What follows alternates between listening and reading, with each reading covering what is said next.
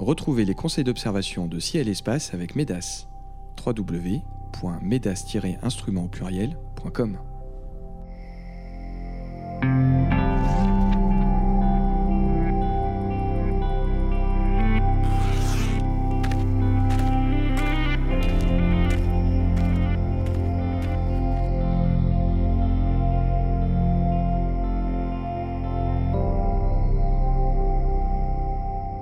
bienvenue sur les podcasts de Ciel et Espace pour une nouvelle émission consacrée aux éphémérides. Voici les spectacles célestes que nous vous conseillons d'observer ce mois-ci.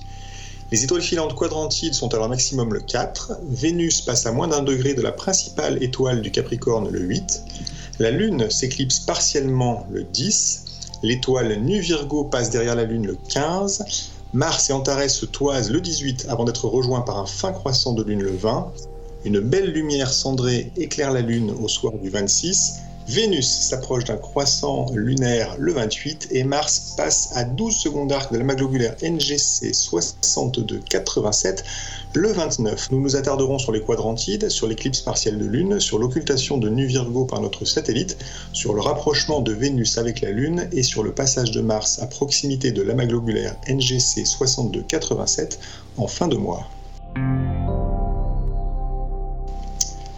Mais pour commencer cette émission, j'ai le plaisir d'accueillir les deux nouveaux chroniqueurs qui nous accompagneront tout au long de cette année 2020, Cyril Birnbaum et Sébastien Fontaine. Messieurs, bonjour. Bonjour. Bonjour. Alors, Cyril Birnbaum, vous êtes le responsable du planétarium de la Cité des Sciences et de l'Industrie. Vous êtes aussi astrophotographe. On retrouve d'ailleurs régulièrement vos photos dans, dans Ciel Espace, et notamment sur la couverture de notre almanach 2020 qui est en kiosque actuellement. Euh, chaque mois, désormais, vous nous guiderez pour réaliser la photo du mois, celle dont on pourra être fier, celle par exemple que l'on pourra envoyer euh, à Ciel Espace pour euh, tenter d'être publiée. Et bien sûr, vous nous accompagnerez avec vos conseils avisés sur les spectacles célestes du mois et Sébastien Fontaine, vous dirigez le planétarium du Palais de la Découverte. Vous êtes astronome amateur depuis toujours, du moins si mes renseignements sont bons depuis la classe de CM1 de Monsieur Bridou à l'école Jean Massé à Reims. C'est bien ça? Mais exactement, mais comment vous avez ça eh ben, ah, bah, je sais tout. Alors, on salue Monsieur Bridou. Euh, chaque mois, vous nous ferez voyager dans le temps en nous plongeant dans un événement astronomique du passé, proche ou lointain, et vous nous ferez profiter, bien sûr, de votre expérience et de votre expertise pour profiter au mieux de ce qu'il se passe dans le ciel. J'ajoute qu'à la fin de chaque émission, vous nous proposerez l'un et l'autre votre coup de cœur du mois, et j'enchaîne immédiatement en vous redonnant la parole, Sébastien Fontaine, car c'est vous qui désormais ouvrirez le bal avec votre chronique. Alors, en ce mois de janvier 2020, où nous emmenez-vous? Alors euh, pour cette première chronique de l'année, nous partons en Italie. Euh, la date, euh, il y a à peu près 410 ans, peut-être que vous voyez où je veux en venir. nous sommes donc dans le sud de l'Italie, le 7 janvier 1610, et Galilée va pointer sa lunette en direction de, Jupiter. donc ça, c'est une observation assez facile à réaliser, de pointer sa lunette ou même une paire de jumelles en direction de, Jupiter, afin de voir un petit peu bouger les satellites, les quatre lunes galiléennes, Io, Europe, Ganymède et et donc, je voulais un petit peu faire ce focus rendre hommage à, Galilée, puisque c'est euh, vraiment la première fois qu'on va pointer une lunette en direction des astres. Galilée, en seulement quelques soirées d'observation, va considérablement euh, bouleverser euh, les connaissances qu'on avait jusque-là du, ciel et même du, du, cosmos, puisque entre autres observations, il va se tourner euh, sur la Lune, il va découvrir que notre satellite n'est pas du tout l'astre parfait décrit euh, par, euh, par Aristote bien longtemps avant lui. Il va également un peu plus tard faire des observations du Soleil, confirmer la présence de taches à la surface de l'étoile, puisque Fabricius aura été le premier à vraiment les décrire en 1611, un petit peu avant Galilée. Mais si on revient vraiment à janvier 1610, eh euh, le savant italien euh, va vraiment faire cette découverte. Et quand il observe euh, Jupiter à la lunette et qu'il découvre tout d'abord les trois petits points qui sont alignés avec la planète, eh il prend ces points pour des étoiles. et évidemment, il va être très étonné quand, lorsqu'il reprendra l'observation le lendemain et les jours suivants, eh il verra ces fausses étoiles bouger autour de Jupiter. Et très vite, il se rend à l'évidence que Copernic avait raison, euh, à savoir euh, l'univers n'est certainement pas centré sur la Terre, euh, puisque quand on observe Jupiter, on voit des choses qui tournent autour de Jupiter. Et si des choses tournent autour de Jupiter, c'est que justement tout ne tourne pas autour de, la Terre. Et donc, euh, pour la petite histoire, euh, on se rappelle que Galilée est un copernicien euh, convaincu bien avant ses premières observations, puisque dans une correspondance avec Kepler, en 1597, il annonce déjà qu'il est copernicien depuis plusieurs années. Donc voilà, je voulais rendre hommage un petit peu à cette observation, puisque 410 ans ça se fête. Et donc, comme Jupiter, dans les mois à venir, sera de nouveau observable, eh bien, n'hésitez pas à suivre un petit peu le mouvement de ses principaux satellites. Donc vous nous invitez le 16 janvier à, redevenir chacun d'entre nous un petit Galilée, c'est possible ça le 16 janvier Jupiter sera, sera bien visible dans le ciel? Alors, ce sera quand même déjà difficile pour, euh, pour Jupiter à cette euh, période de l'année, mais plus tard dans l'année, on la verra beaucoup mieux. Et vraiment, l'observation de, Galilée euh, débute le 7 janvier. Hein. Le 7 janvier, c'est là où vraiment il regarde pour la première fois ces petits points qu'il prend pour des étoiles autour de Jupiter, et il va réitérer les observations quand la météo sera favorable jusqu'au 2 ou au 3 mars de l'année 1610. Et là, c'est vraiment le point de départ des observations qui vont le conduire à faire bon nombre d'observations. Tout à l'heure, on évoquait euh, les montagnes de la Lune, donc qui euh, donnaient vraiment euh, à notre satellite un aspect tout à fait irrégulier et très loin de l'idée qu'on en avait depuis plus de 1500 ans. Et puis quand il va pointer sa lunette en direction de la Voie lactée, il va comprendre la vraie nature de cette grande bande laiteuse hein, qui coupe le ciel d'un horizon jusqu'à l'autre, euh, la Voie lactée qui jusqu'alors était considérée comme un phénomène atmosphérique et lumineux qu'on rangeait avec les arcs-en-ciel ou encore les aurores boréales. C'est à partir de Galilée qu'on comprend que l'univers est beaucoup plus vaste que ce qu'on pensait jusqu'alors. Euh, la Voie lactée, c'est vraiment la porte ouverte vers un monde d'étoiles que l'on ne connaissait pas à l'époque. Donc c'est vraiment tout, euh, tout, le début de l'astronomie moderne que vous nous racontez ça et que vous nous racontez là. Ça commence donc au mois de janvier, il y a 410 ans précisément.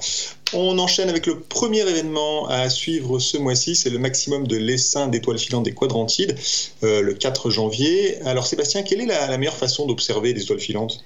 Ah, dans une chaise longue. Ça, c'est tout bon astronome amateur, euh, vous le confirmeront, ou professionnel, bien sûr. Et je tiens ça depuis euh, le CM1, vous l'avez dit euh, justement tout à l'heure. non, plus sérieusement, là, donc, le, maximum de ces étoiles filantes donc, se produit le 4 janvier, vous l'avez dit. Le premier quartier, c'est le 3 janvier. donc, la Lune peut être un petit peu gênante, bien sûr, pour observer un grand nombre d'étoiles filantes. Donc, mon conseil, c'est d'observer plutôt en deuxième partie de nuit même si l'observation d'étoiles filantes euh, est parfaitement euh, possible dans des environnements euh, citadins. Je pense par exemple aux gens qui seraient dans des grandes villes comme Paris, Lille ou Marseille. Eh bien, on peut voir quelques étoiles filantes. L'idéal, bien sûr, c'est de s'éloigner des agglomérations, de fuir les pollutions lumineuses et donc le regard grand ouvert sur le ciel. petite précision, euh, le radiant, donc la direction euh, d'où semblent provenir les météores, euh, se trouve dans la constellation du Bouvier. si on parle de Cadrantide, hein, vous parliez de la pluie des Cadrantides, c'est parce qu'en fait, euh, les étoiles filantes, aujourd'hui encore, semblent provenir d'une région du ciel où jadis se trouvait la constellation du Cadran. Euh, ça fait partie des fameuses constellations euh, disparues. Et ce que j'aime avec cette première pluie d'étoiles filantes de l'année, c'est qu'elle nous rappelle d'une part bah, qu'autrefois il y avait d'autres constellations dans, dans, le firmament, comme celle du Cadran, et puis mhm. aussi que cette pluie d'étoiles filantes provient ou proviendrait, parce qu'il n'y a pas forcément un consensus total, mais proviendrait d'une comète qui est éteinte. Euh, donc une comète disparue qui n'alimente plus du tout euh, en poussière euh, cet essaim qui pourtant est toujours visible en début de chaque année comme cette pluie des, des. Très bien, donc un vestige d'une comète disparue, c'est assez poétique de le voir aussi comme ça. le 10, alors il y aura dans le ciel une éclipse de lune partielle. Cyril, à quelle heure commence le phénomène? Alors le phénomène commencera à 18h07, mais euh, ce qu'il faut savoir, c'est que ce n'est pas une éclipse comme, euh, comme on s'y attend, c'est-à-dire qu'une éclipse euh, complètement partielle, c'est une éclipse partielle par la pénombre. Ça veut dire que la Lune ne va pas complètement s'éclipser, on va la voir, on va continuer, continuer à la voir, mais avec une luminosité un petit peu moindre. Donc il y aura quatre éclipses partielles par la pénombre en 2020 et la prochaine aura lieu le 26 mai 2021. Euh, ah, c'est quoi la particularité d'une éclipse par la pénombre comparée à une éclipse euh, classique, j'ai envie de dire? Alors, vous le savez, le Soleil est plus de 100 fois, un diamètre de plus de 100 fois supérieur à celui de la Terre. Euh, derrière la Terre, donc quand elle est éclairée par le Soleil, il y a un cône d'ombre. Un cône d'ombre. Euh, quand la Lune est éclipsée, donc une éclipse totale, la Lune rentre complètement dans le cône d'ombre et disparaît dans l'ombre de la Terre. Mais autour de ce cône d'ombre, il y a aussi une pénombre, c'est-à-dire qu'une zone qui est euh, pas complètement dans l'obscurité et pas complètement dans la lumière du Soleil. Et ce qu'on va avoir le 10 janvier, c'est l'entrée de la Lune dans cette zone de pénombre. Très bien. Et ça va donc changer quand même sa, luminosité, ce sera perceptible Oui, oui, ça va être perceptible. Alors, c'est assez difficile à voir, c'est peut-être plus facile à prendre en, photo, mais ce qui va se passer, c'est que le phénomène va durer 4 heures, on, il va commencer à 18h07, le soleil se sera couché à 17h07, donc une heure après le coucher du soleil, vous avez le début du phénomène, avec un maximum vers 20h10, puis la fin du phénomène à 22h12. Euh, ce qu'il faut savoir, c'est qu'elle est assez basse sur l'horizon, forcément. C'est le soleil se couche, la lune se lève de l'autre côté. On est en moment d'une pleine lune.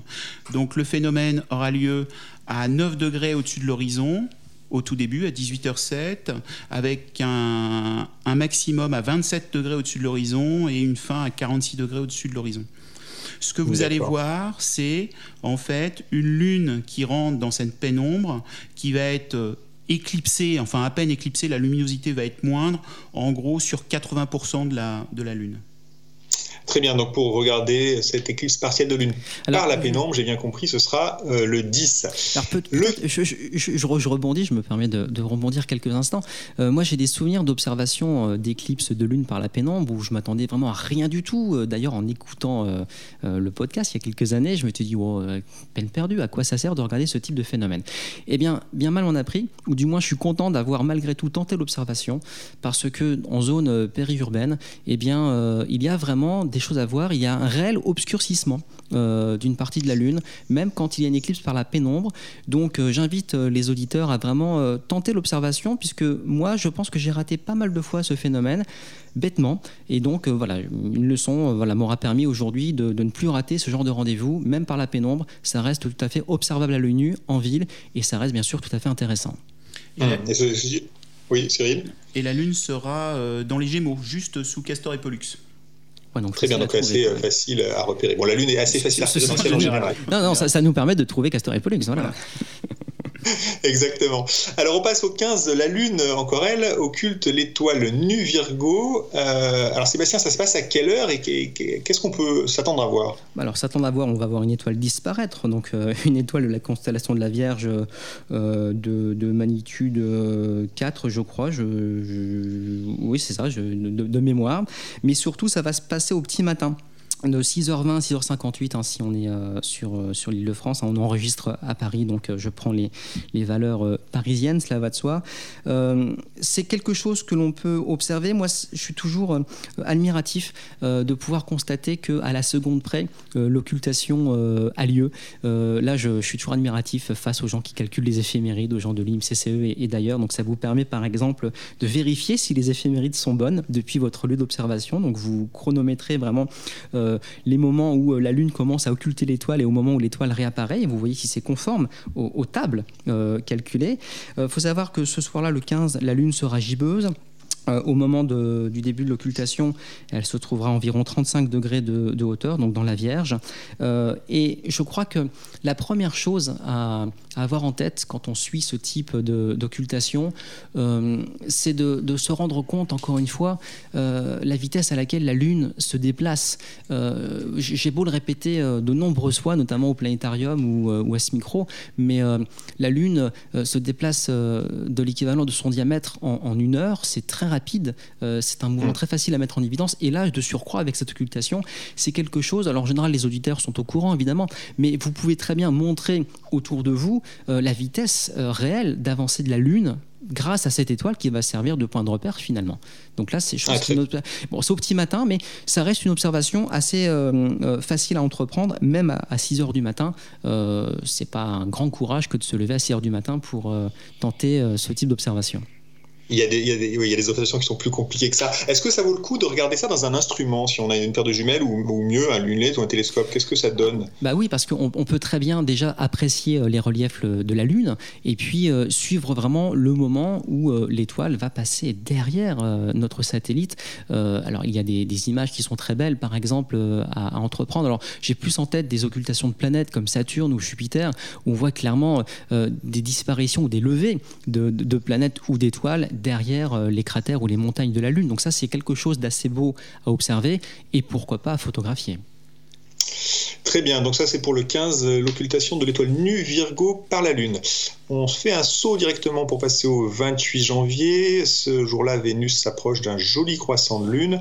Euh, Est-ce qu'on verra encore, Sébastien, la belle lumière cendrée euh, du, du, 26 euh, sur la Lune? Ah ouais, la, alors la, lumière cendrée, c'est vraiment quelque chose de, fabuleux. Euh, c'est vrai que les lumières cendrées, on les voit quand le croissant de lune est extrêmement fin, donc euh, ça va accompagner les premiers croissants ou les derniers croissants. Les les lumières cendrées, euh, donc tout d'abord un petit rappel, la hein, lumière cendrée c'est euh, euh, la partie qui théoriquement n'est pas éclairée directement par le soleil, qui pourtant est visible, visible grâce au clair de terre. Euh, on a donc ce joli croissant de lune directement éclairé par notre étoile, et malgré tout, voilà, toute la surface de la lune apparaît dans une lueur un petit peu grisâtre, c'est parfaitement perceptible à l'œil nu, aux jumelles ou au télescope, c'est également assez beau. Alors, ce qui est intéressant quand on observe ce phénomène, en plus que ce soit très beau, moi je pense que ça fait partie des, choses les plus belles à observer euh, dans, les crépuscules du soir ou du matin. Mais ça nous rappelle que pendant longtemps, euh, on s'est posé la question. Euh, quelle est cette, lueur D'où provient finalement cette lumière cendrée? Et il semblerait que le premier à en avoir donné une explication euh, scientifique, c'est Léonard de Vinci, euh, voilà, il était un petit peu touche à tout, ce, garçon. Et donc, c'est le premier à expliquer euh, le phénomène de, lumière cendrée. Euh, juste quelques, quelques, éléments. Euh, la lumière cendrée est plus ou moins facile à observer euh, durant l'année. Euh, en général, à nos latitudes, on considère que la lumière cendrée est plus belle et plus facile à, observer le soir de décembre à juin et le matin de juin à décembre, tout simplement parce que l'écliptique euh, n'a pas tout à fait la même inclinaison sur l'horizon en fonction des époques de l'année. Donc là, on est mmh. vraiment dans une bonne période pour voir assez longtemps cette, cette lune et cette lumière cendrée, euh, sachant que euh, la lune se couche tôt. Hein. Euh, le, à, à 20h, notre satellite se trouvera sur l'horizon. Donc c'est vraiment quelque chose qui est vraiment observé dans les lueurs des crépuscules et voilà, qui accompagne mmh. forcément un coucher ou un lever de soleil. Hum, donc un événement que tout le monde peut voir. Là, en plus, le 28, on aura Vénus à côté qui sera très très brillante. Oui. Euh, donc un joli spectacle sans doute. Est-ce que Vénus, d'ailleurs, euh, en ce moment, euh, vaut le coup d'œil dans un, dans un instrument? Ah bah, Toujours ou jamais, ça dépend comment on se place, mon, mon, cher David. Il faut savoir que Vénus, voilà, c'est incontest incontestablement le point le plus brillant du ciel. Là, on arrive à une magnitude d'environ moins 4 pour, pour, pour le 28. et si vous l'observez dans un instrument modeste, un grossissement de 100 fois, eh bien, la phase apparaît clairement. Là, on aura une lune, une lune gibbeuse. Et ça, c'est aussi quelque chose d'assez intéressant à regarder, suivre un petit peu euh, les phases de, de Vénus. Euh, J'avoue que c'est quelque chose que je ne fais pas systématiquement. Mais je suis toujours content de découvrir un petit peu par l'observation quel aspect peut avoir Vénus. Et tout à l'heure, on parlait de Galilée. Eh bien, ça a été aussi euh, une des grandes découvertes de Galilée et qui, en partie, expliquait euh, ou prouvait, démontrait que euh, Vénus ne tournait pas autour de la Terre, mais plutôt autour du Soleil. C'est une bonne manière d'expliquer ce phénomène de phase. Donc, le fait de, de voir les phases de Vénus, eh bien, là encore, ça nous replonge un petit peu dans l'Italie de la Renaissance avec les observations de, de Galilée. Donc une deuxième bonne raison de rendre hommage à Galilée euh, ce mois-ci. Euh, Cyril, pour ce, tableau entre Vénus et la, Lune avec une belle lumière cendrée, est-ce que ça se photographie euh, facilement? En tout cas, si on veut tenter une photographie, parce que c'est vrai que c'est joli à voir à l'œil nu, mais on aimerait pouvoir immortaliser ça, comment, comment on peut s'y prendre? Alors il y a deux solutions là, c'est-à-dire que le tableau que vous, euh, vous montrez, on va avoir 4 degrés au-dessus de Vénus, on va avoir la Lune. Donc ça, ça rentre dans un téléobjectif de 200 mm en gros. Donc ça, ça peut être une photo, c'est un plan rapproché de Vénus et de la Lune, donc c'est assez facile à faire. Une autre photo mhm. qui est plus, euh, je pense, plus chouette à faire, c'est d'attraper l'horizon en même temps, c'est-à-dire d'avoir à la fois l'horizon que ce soit un horizon avec euh, des reflets euh, comme une rivière, un fleuve, un lac, ou des arbres loin, avec donc la Lune et Vénus dans le ciel, en gardant encore le, crépuscule astronomique. Donc le crépuscule, là, la fin du crépuscule civil, ce sera vers 18h06. On aura la Lune qui sera à peu près à 30 degrés au-dessus de l'horizon. Donc si vous prenez en gros ce 50 mm, vous arriverez, en cadrant à l'horizontale, à faire une jolie photo. Vous aurez encore le bleu du ciel la planète Vénus et puis surtout la lumière cendrée. Mhm. Et il faut un pied photo pour réussir cette photo-là? Là, vous avez quand même intérêt parce que vous êtes quand même dans la, dans la pénombre. C'est-à-dire qu'au moment il commence à faire nuit, donc vous avez intérêt à assurer avec euh, retardateur, euh, pause euh, assez rapide, mais, mais nécessité donc d'un pied photo. Hmm, très bien. Très bien. Euh, si vous, euh, si euh, je parle aux auditeurs, si vous avez réussi cette photo, envoyez-la à nous à ouvertlanuit@cielespace.fr et elle pourra peut-être éventuellement passer dans les pages de, de Ciel Espace si Jean-Luc d'Auvergne la sélectionne. Alors, il y a une autre chose à voir le 27, c'est qu'il se trouve que Neptune est juste à côté de la Lune. C'est-à-dire que si vous pointez la Lune avec la lumière cendrée, en fait, dans le même champ de votre télescope, vous aurez la planète Neptune, donc un petit point vert dans le ciel. Donc ça vaut le coup de regarder aussi. Très bien. Alors Neptune aussi pour le même prix, c'est vraiment superbe. Euh, on passe au 29. Mars passe, alors là, tout près, un 12 secondes d'arc de l'amas globulaire NGC 6287. Euh, Cyril, est-ce que euh, c'est possible d'observer donc la planète et l'amas globulaire dans le même instrument? Oui, c'est assez facile là parce que elles sont éloignées l'une de l'autre de 12 secondes d'arc. 12 secondes d'arc, en fait, c'est euh, en gros un tiers, un quart de, euh, de la planète euh, Jupiter quand vous l'observez. Ça veut dire que quand vous regardez avec un fort grossissement Jupiter, eh ben, vous avez à peu près cette, cet écart, enfin, bien plus que cet écartement-là. Donc là, mhm. assez facile, il suffira de pointer la planète Mars, donc vous vous souvenez, elle est un petit peu rouge, et vous aurez juste à côté le l'amas globulaire. Donc ça, c'est un objet qui peut être aussi euh, photographiable. Enfin, on, peut essayer de réussir une photo. Bien sûr, il faut quand même du courage. C'est que c'est à 6 heures du matin, c'est dans la constellation d'Ophucus. Il y a eu les fêtes, vous le savez, donc on est encore un petit peu fatigué. Ah oui. Forcément. Euh, Mars, euh, donc, quand à 6 heures du matin, pardon, Mars à 6 heures du matin sera à 5 degrés au-dessus de l'horizon, donc assez bas, donc il peut y avoir pas mal de turbulences. Et ça vaut le coup de la photographier. Euh, mais euh, ça va être quand même relativement compliqué. Il faut être quand même un expert là. Voilà. D'accord, donc une photo pour les experts pour terminer euh, ce mois de janvier. Cyril, c'est maintenant l'heure de votre chronique photo. Donc, nous avons parlé tout à l'heure de l'éclipse de lune du 10 janvier par la pénombre, si j'ai bien compris. Et je crois que c'est justement elle que vous avez choisie euh, comme photographie du mois, c'est bien ça?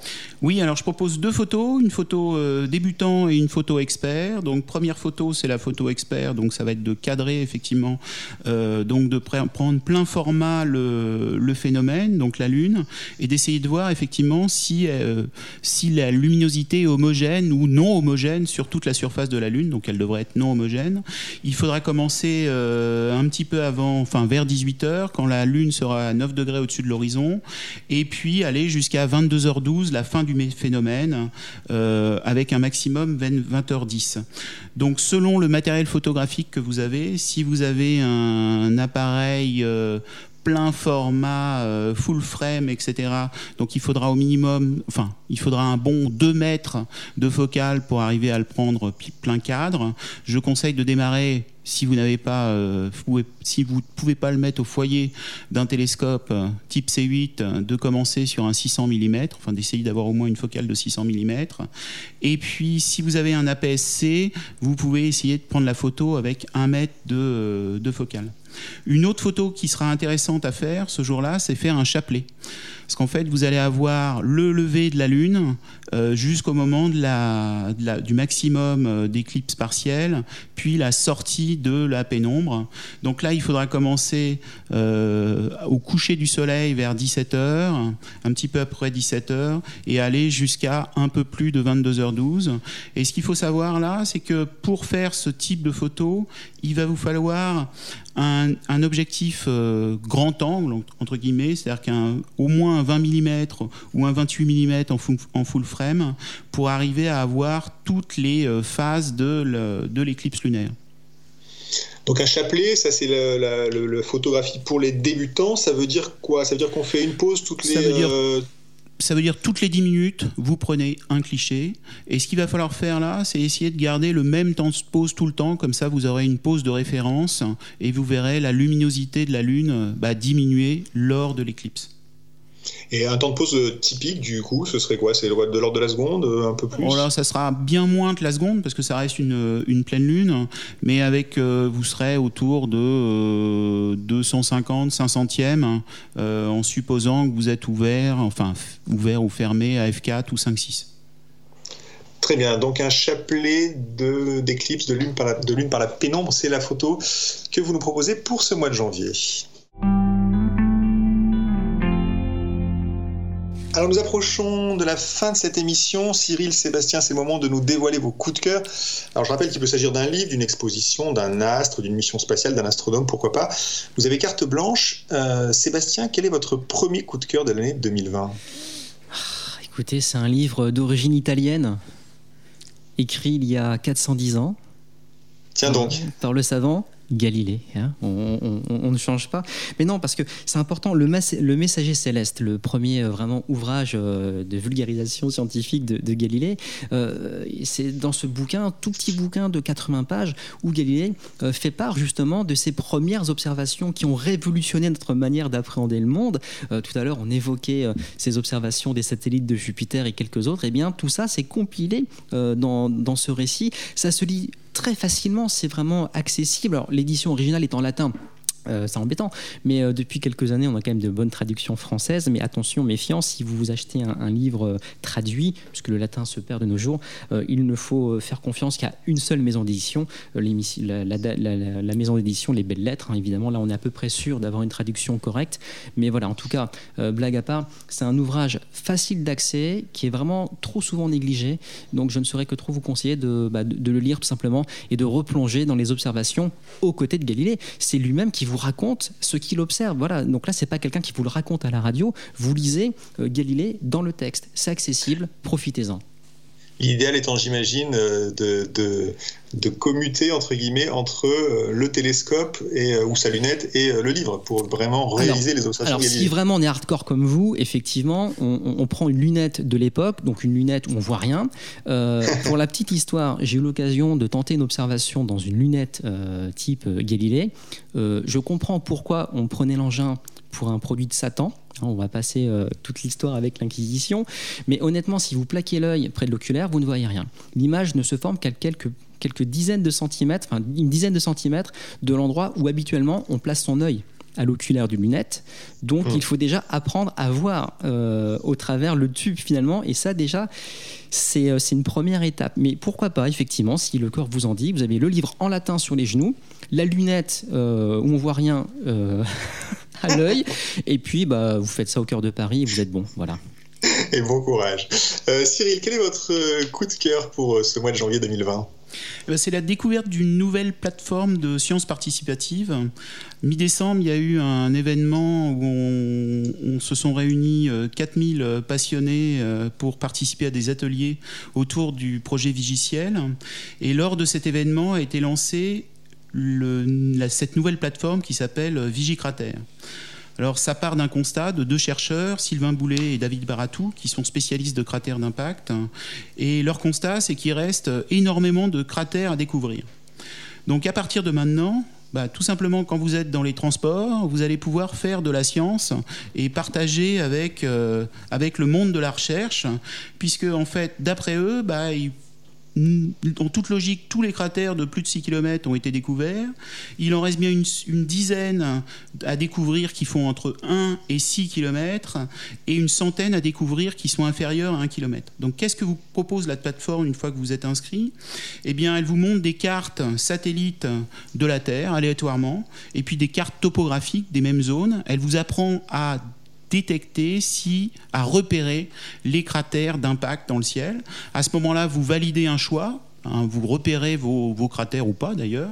Et puis, euh, bah, on soumet aux autres internautes ce choix pour, euh, pour voter. Est-ce que tout le monde voit un cratère?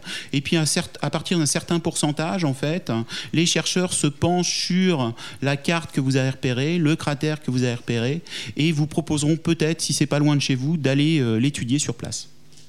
Super, donc une vaste enquête à l'échelle de la planète ou de la France? À l'échelle de la planète. Ah oui, donc une vaste enquête euh, à faire euh, depuis son smartphone. Par exemple, dans les transports en commun, on peut se mettre à chercher des cratères euh, en Asie centrale, par exemple. Sans problème. Ah, alors, vous n'avez pas le choix. C'est-à-dire qu'on ne vous donne pas le choix du lieu. C'est-à-dire que vous ne pouvez pas choisir à 10 km autour de chez vous. C'est-à-dire que les cartes arrivent aléatoirement devant vous. D'accord, très bien. Merci donc Cratère, le coup de cœur de Cyril Vienbaum pour ce mois de janvier 2020. Écoutez, bah, les éphémérides euh, pour ce mois-ci sont terminées. Merci beaucoup Cyril Vienbaum et Sébastien Fontaine. Nous vous retrouverons avec plaisir le mois prochain. Merci à Nicolas Franco qui réalise cette émission. Elle été présentée comme chaque mois par David Fossé, un peu loin du studio, vous l'avez peut-être entendu euh, au niveau du son. Bonnes observations à tous et rendez-vous en février pour une nouvelle émission.